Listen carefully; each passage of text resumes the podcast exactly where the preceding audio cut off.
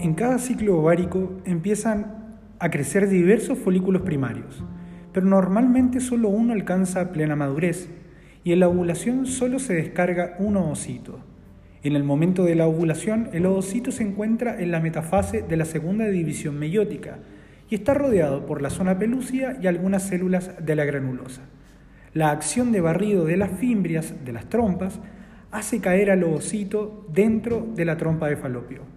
Para que los espermatozoides puedan fecundar al ovocito, deben experimentar un proceso de capacitación, durante el cual se pierde la cubierta glucoproteica, ya sea por retracción, y las proteínas plasmáticas seminales de su cabeza.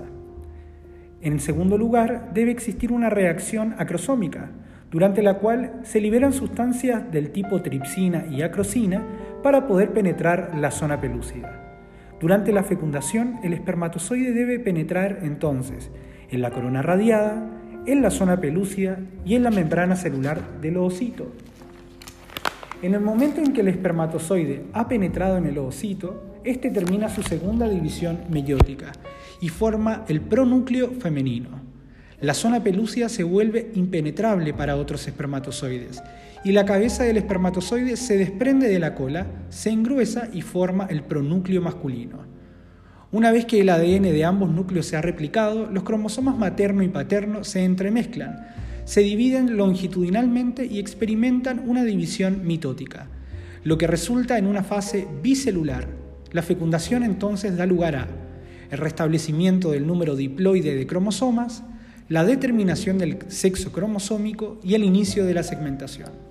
La segmentación, por su parte, consiste en una serie de divisiones mitóticas que aumentan el número de células o blastómeros, que en cada división se hacen más pequeños. Después de 3 divisiones, los blastómeros experimentan un proceso de compactación que los convierte en una masa o en una pelota de células unidas herméticamente con una capa interna y otra externa. Los blastómeros compactados se dividen y forman una mórula de 16 células. Cuando esta mórula entra en el útero, 3 o 4 días después de la fecundación, comienza a desarrollar una cavidad y forma el blastocito. La masa celular interna aparece durante la compactación y formará al embrión propiamente dicho. Se encuentra en un polo del blastocito. La masa celular externa que rodea las células internas y la cavidad del blastocito formará el trofoblasto.